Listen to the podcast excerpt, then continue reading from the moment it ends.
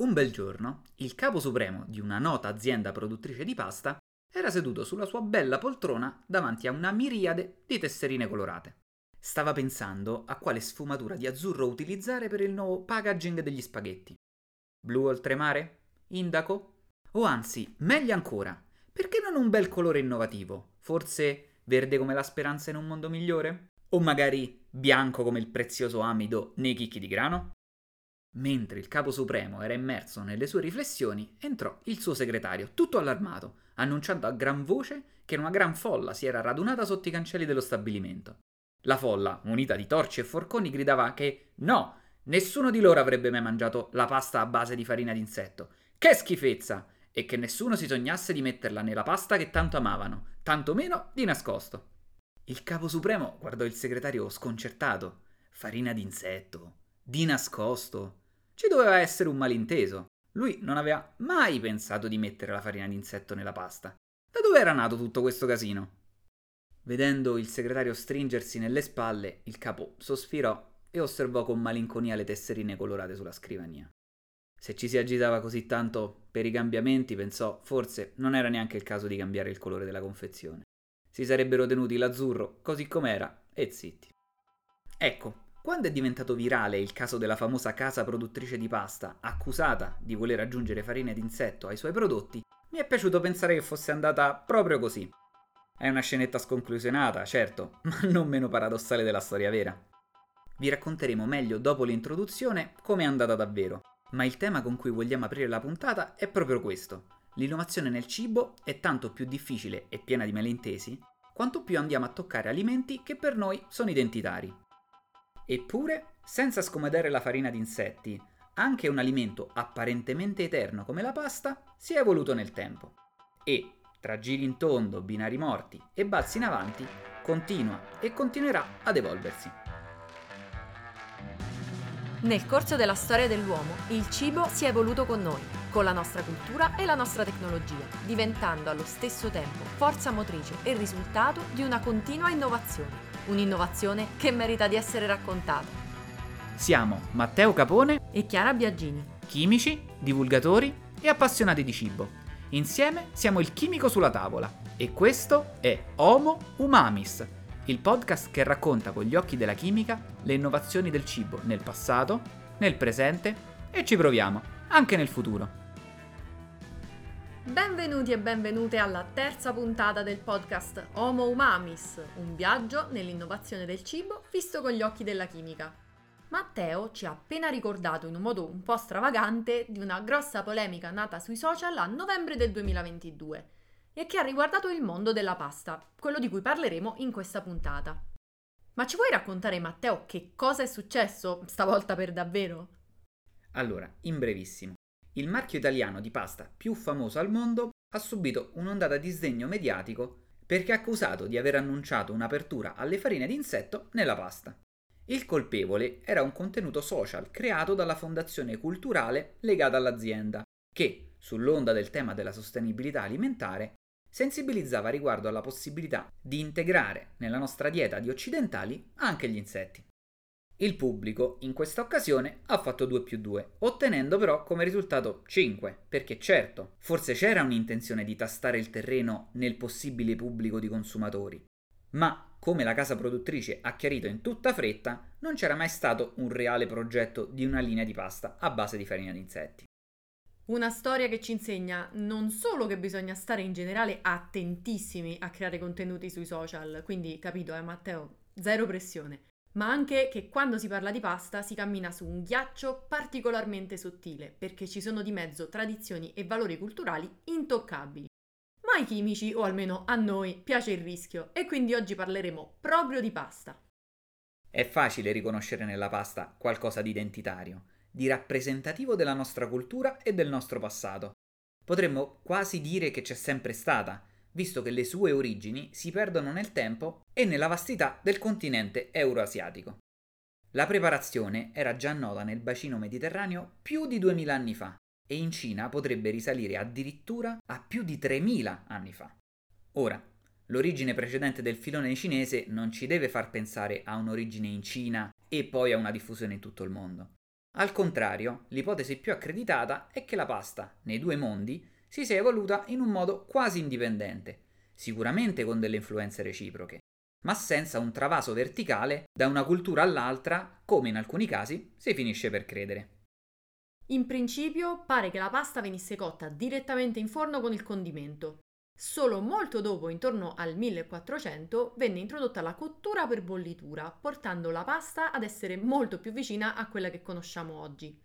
Insomma, pensandoci bene, la cosiddetta pasta one pot americana, che tutti gli italiani disprezzano, è forse il modo originale e più antico di cuocere la pasta. Ironia della sorte.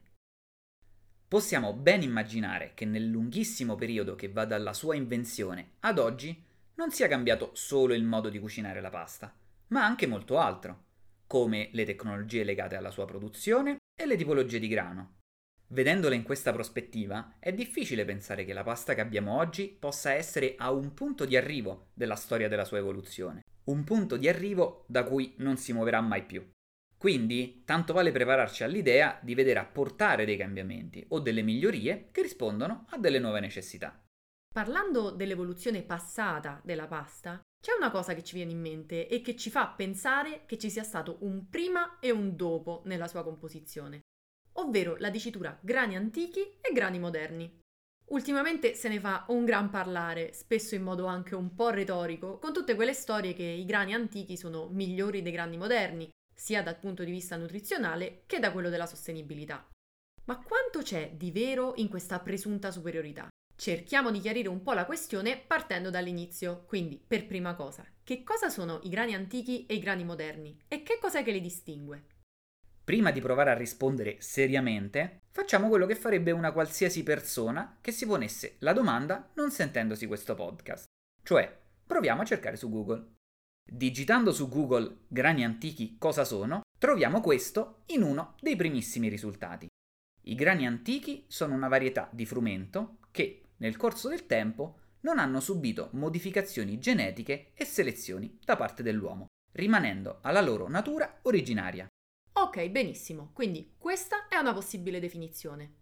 Ma andiamo avanti nella lettura, alla riga dove troviamo la descrizione del grano antico senatore Cappelli.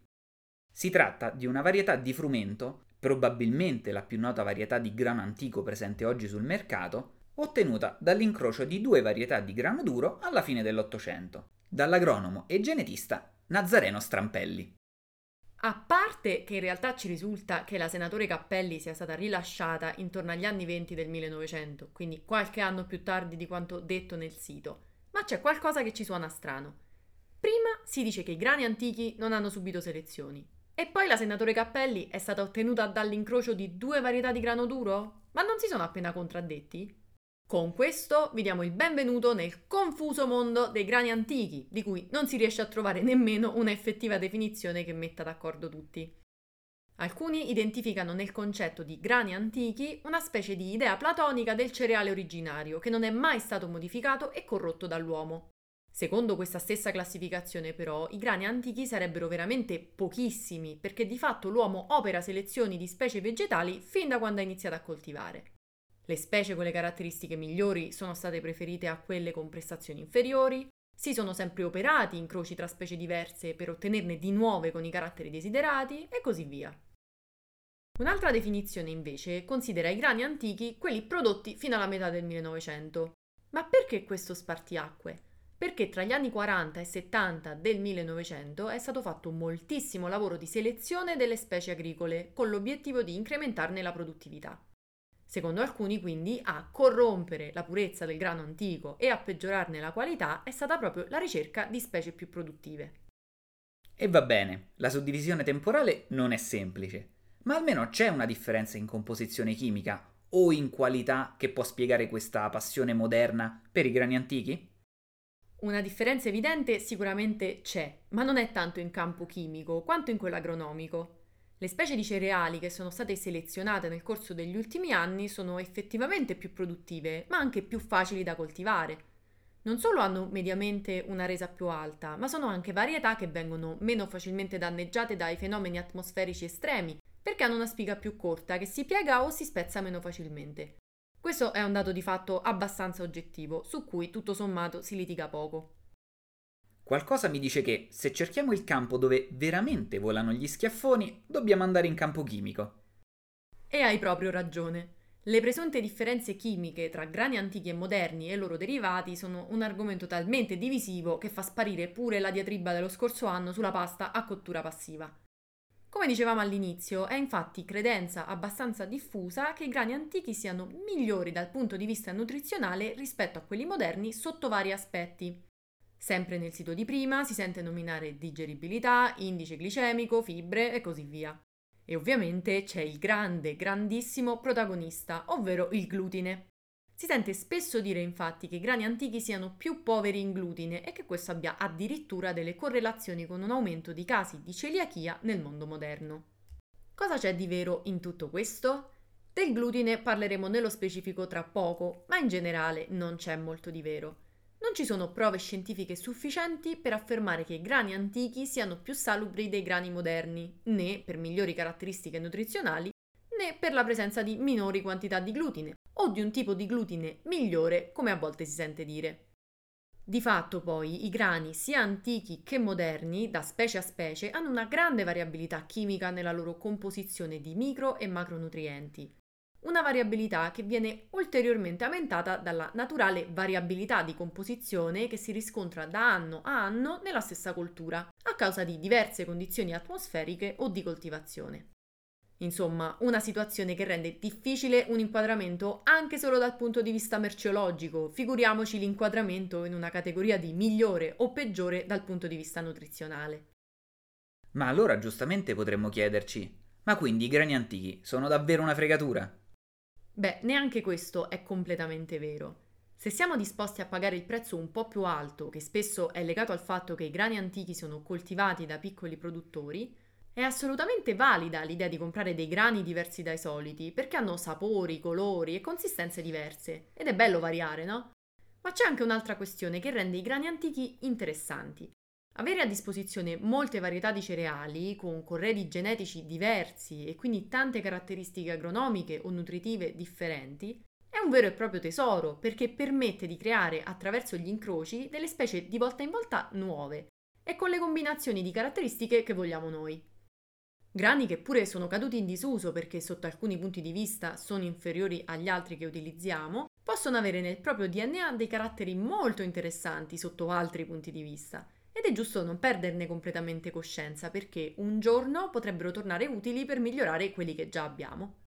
Se questo argomento vi è interessato come a noi, vi consigliamo di approfondire con la lettura del libro di Dario Bressanini e di Beatrice Mautino, Contro Natura, edito da Rizzoli nel 2015 e che racconta la storia della nascita del grano, delle sue infinite declinazioni selezionate nella storia e molto altro, in maniera più appassionante di una telenovela.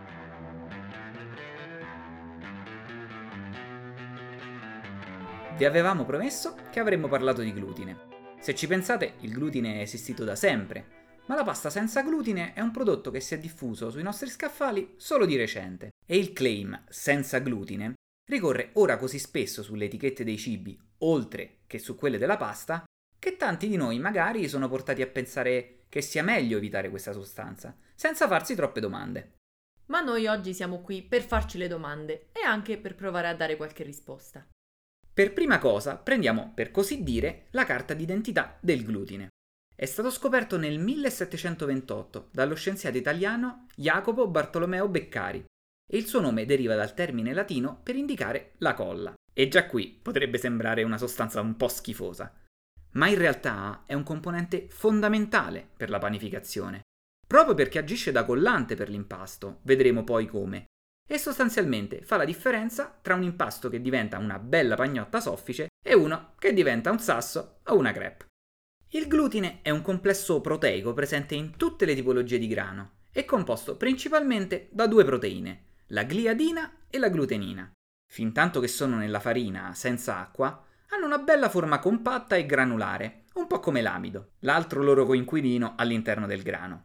Ma quando entrano in contatto con l'acqua nell'impasto, e durante il processo di lavorazione si srotolano e si connettono tra loro a formare il reticolo che dicevamo prima, una maglia, come dicono gli addetti al lavoro. Questa maglia intrappola le bollicine di gas prodotto durante la lievitazione e rende il prodotto cotto morbido e leggero. Il glutine però, per quanto utilissimo, può davvero rappresentare un problema e anche grosso per categorie specifiche di persone. Infatti, e come potete immaginare, parliamo delle persone che soffrono di celiachia. Anche se in realtà non si tratta di una reazione diretta al glutine, ma a un suo sottoprodotto della digestione. Come ricorderete dalla prima puntata, la cottura ha l'effetto di frammentare le proteine, rendendo la digestione più facile. Per il glutine, però, la grande quantità degli amminoacidi glutammina e prolina rende la proteina molto coriacea e difficile quindi da spezzettare ai minimi termini, cioè nei singoli amminoacidi. Sono proprio questi pezzettini di proteina indigesti, detti peptidi, a scatenare la reazione immunitaria a livello intestinale in chi è affetto da celiachia. La risposta immunitaria può avere intensità e sintomi variabili, ma può arrivare anche ad un danneggiamento della parete intestinale, quindi decisamente non una cosa da prendere sotto gamba. Ora l'ovvia domanda è: l'insorgenza della celiachia è correlata con il consumo di glutine, dei grani antichi o moderni che siano? La risposta ovviamente potrebbe essere molto lunga e prendere una puntata a sé, ma proviamo a essere brevi. Innanzitutto un dato. Mediamente la diffusione della celiachia è intorno all'1% della popolazione mondiale, con variazioni che dipendono da collocazione geografica, dieta e altri fattori.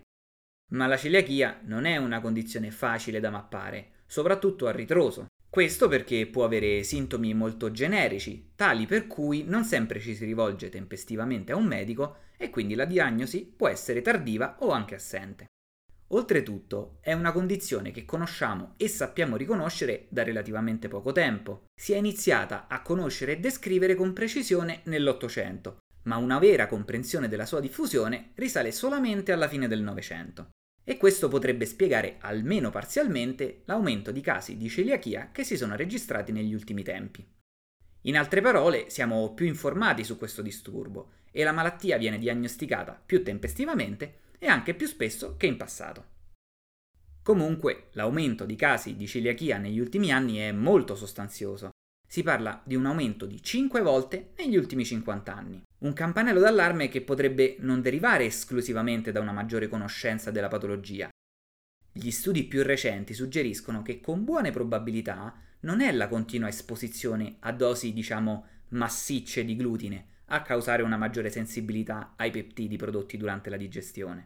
Sicuramente c'è un fattore genetico che predispone alla malattia e ci sono anche altri fattori di cui si sta indagando il contributo. Si è parlato di un possibile ruolo dell'alimentazione durante i fasi clou della crescita o della responsabilità almeno parziale di infezioni virali. Questo è un ambito in cui raccogliere dati solidi è molto difficile e ancora non c'è quasi nulla di certo sui fattori che contribuiscano effettivamente a scatenare la celiachia. Ci sono tanti singoli studi che danno interpretazioni molto interessanti, ma uno studio non fa primavera e per avere una risposta condivisa dalla comunità scientifica, o almeno dalla sua maggioranza, ci vorrà del tempo.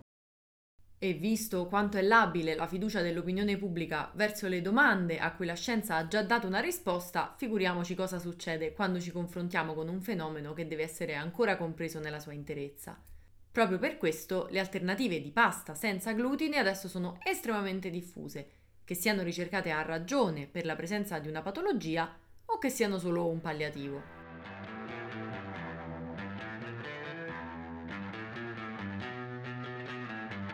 Quella della pasta senza glutine è una preparazione che magari ormai siamo abituati a dare per scontata, ma che è anche una sfida chimica e tecnologica non da poco.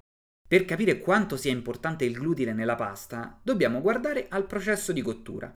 Quando bolliamo la pasta e ha luogo la gelatinizzazione degli amidi, una parte dei granuli si sfalda completamente in acqua, rendendo la pasta più molle e appiccicosa. Nella pasta classica, la reticolazione glutinica contiene questo processo intrappolando all'interno della pasta l'amido gelatinizzato. Questo permette di ottenere un prodotto migliore sotto il punto di vista sia dei nutrienti che della consistenza. Ma senza il glutine a ricoprire questo ruolo di impalcatura, ci dobbiamo inventare qualcos'altro. Ed è proprio sull'amido che ricadono le maggiori speranze per sostituire il glutine. In fondo, anche questo è un polimero a lunghe catene, che nelle giuste condizioni può portare alla formazione di una reticolazione e quindi assumere un ruolo strutturale. Non a caso, le migliori candidate per produrre pasta senza glutine sono proprio le farine naturalmente senza glutine e ricche di amido, come quella di riso o degli pseudocereali come l'amaranto o la quinoa. Ecco, detto così sembra facile, ma la pasta senza glutine, prodotta solo con farine ad alto contenuto di amido, non garantisce minimamente risultati alla pari con la pasta standard. In generale è quindi comunque necessario aggiungere altre sostanze che facciano le veci del glutine per migliorare la consistenza. Le possibilità sono diverse, altre fonti proteiche ad esempio, come l'albume d'uovo o le proteine del latte, oppure addensanti e gelificanti come la gomma arabica o quella di xantano tutti con lo scopo di garantire alla pasta una struttura interna reticolata che mimi quella del glutine. Ma magari adesso vi chiederete, ok, ma i noodles di riso come sono fatti? Che ci mettono dentro per farli tenere insieme se con le farine ricche di amido e basta abbiamo detto che non è possibile? Eh, buona domanda. Lì il segreto è il pretrattamento che ha subito l'impasto a base di farina di riso prima della cottura. I noodles vengono riscaldati mentre passano attraverso l'estrusore, cioè la macchina che preme l'impasto attraverso dei buchini sottili da cui escono gli spaghetti. In questo modo si induce una gelatinizzazione precoce dell'amido, che dà allo spaghetto la consistenza che conosciamo.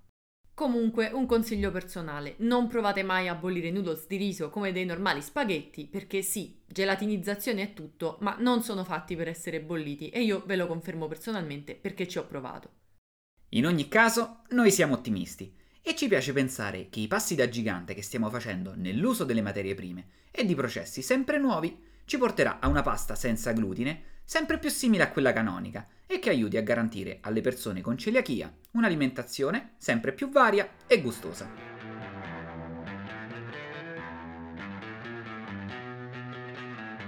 Come dicevamo in apertura, quando pensiamo alla pasta del futuro non dobbiamo necessariamente scomodare le farine di insetto. Ci sono novità e tendenze che sono decisamente più all'interno della nostra zona di comfort. Una di queste è già realtà e se è per questo è anche made in Italy. Chiama in causa una tecnologia che di solito associamo a tutt'altro che al mondo alimentare, la stampa 3D. Eh già, perché la stampa 3D non è solo un metodo per stampare gadget, pupazzetti o al massimo qualche prototipo industriale. Ora si può stampare sostanzialmente qualsiasi cosa, a patto di avere, per così dire, l'inchiostro giusto.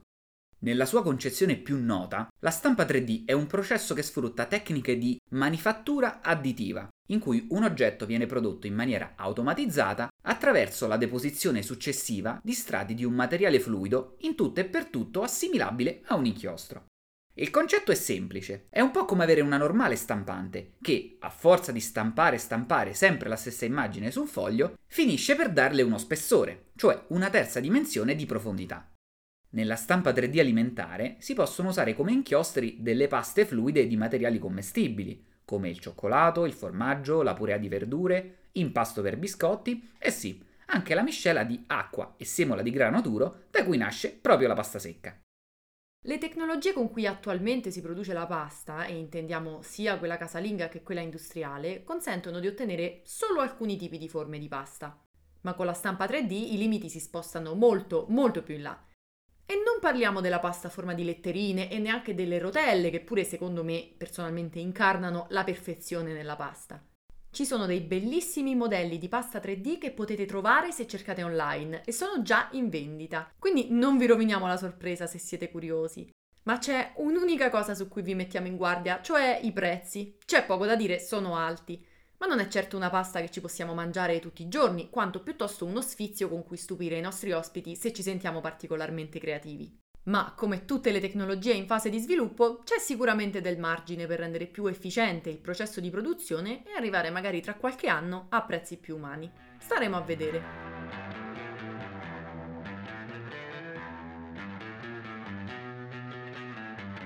Alla fine, se ci pensiamo, quando compriamo la pasta, cos'è che paghiamo?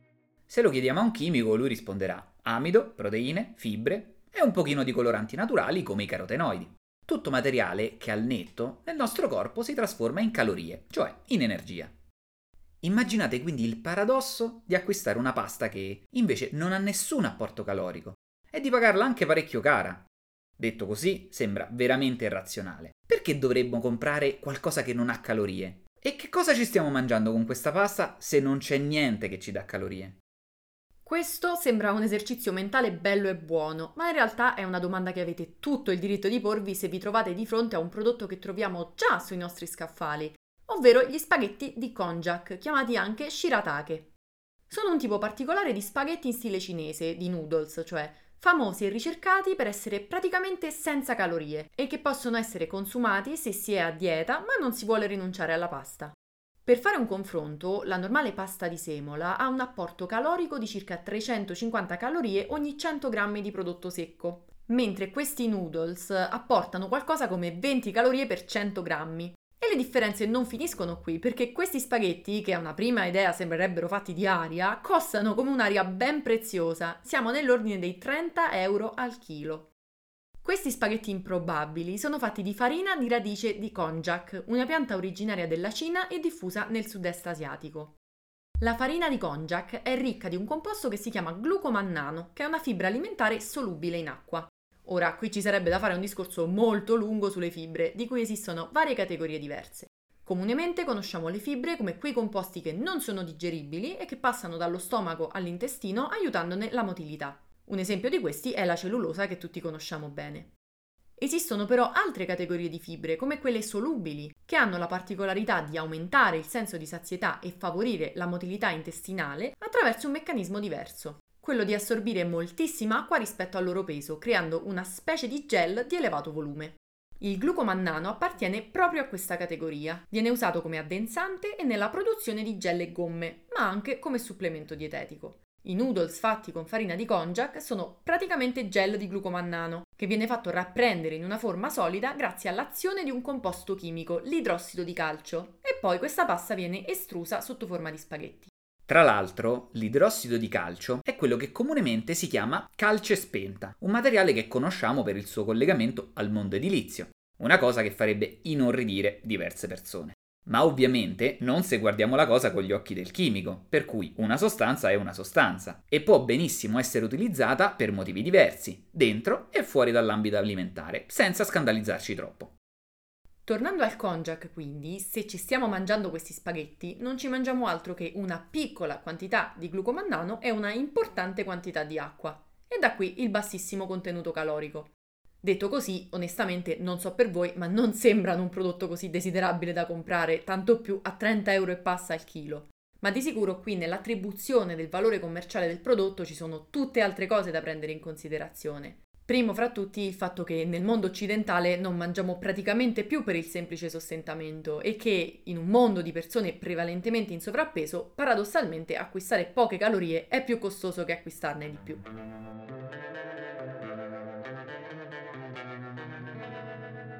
Andando verso la conclusione di questa puntata, c'è un ultimo aspetto che vorremmo toccare. Abbiamo parlato di come le tecniche e i materiali per la produzione della pasta siano cambiati nel tempo, ma è interessante aggiungere un altro tassello, ovvero quello della forma.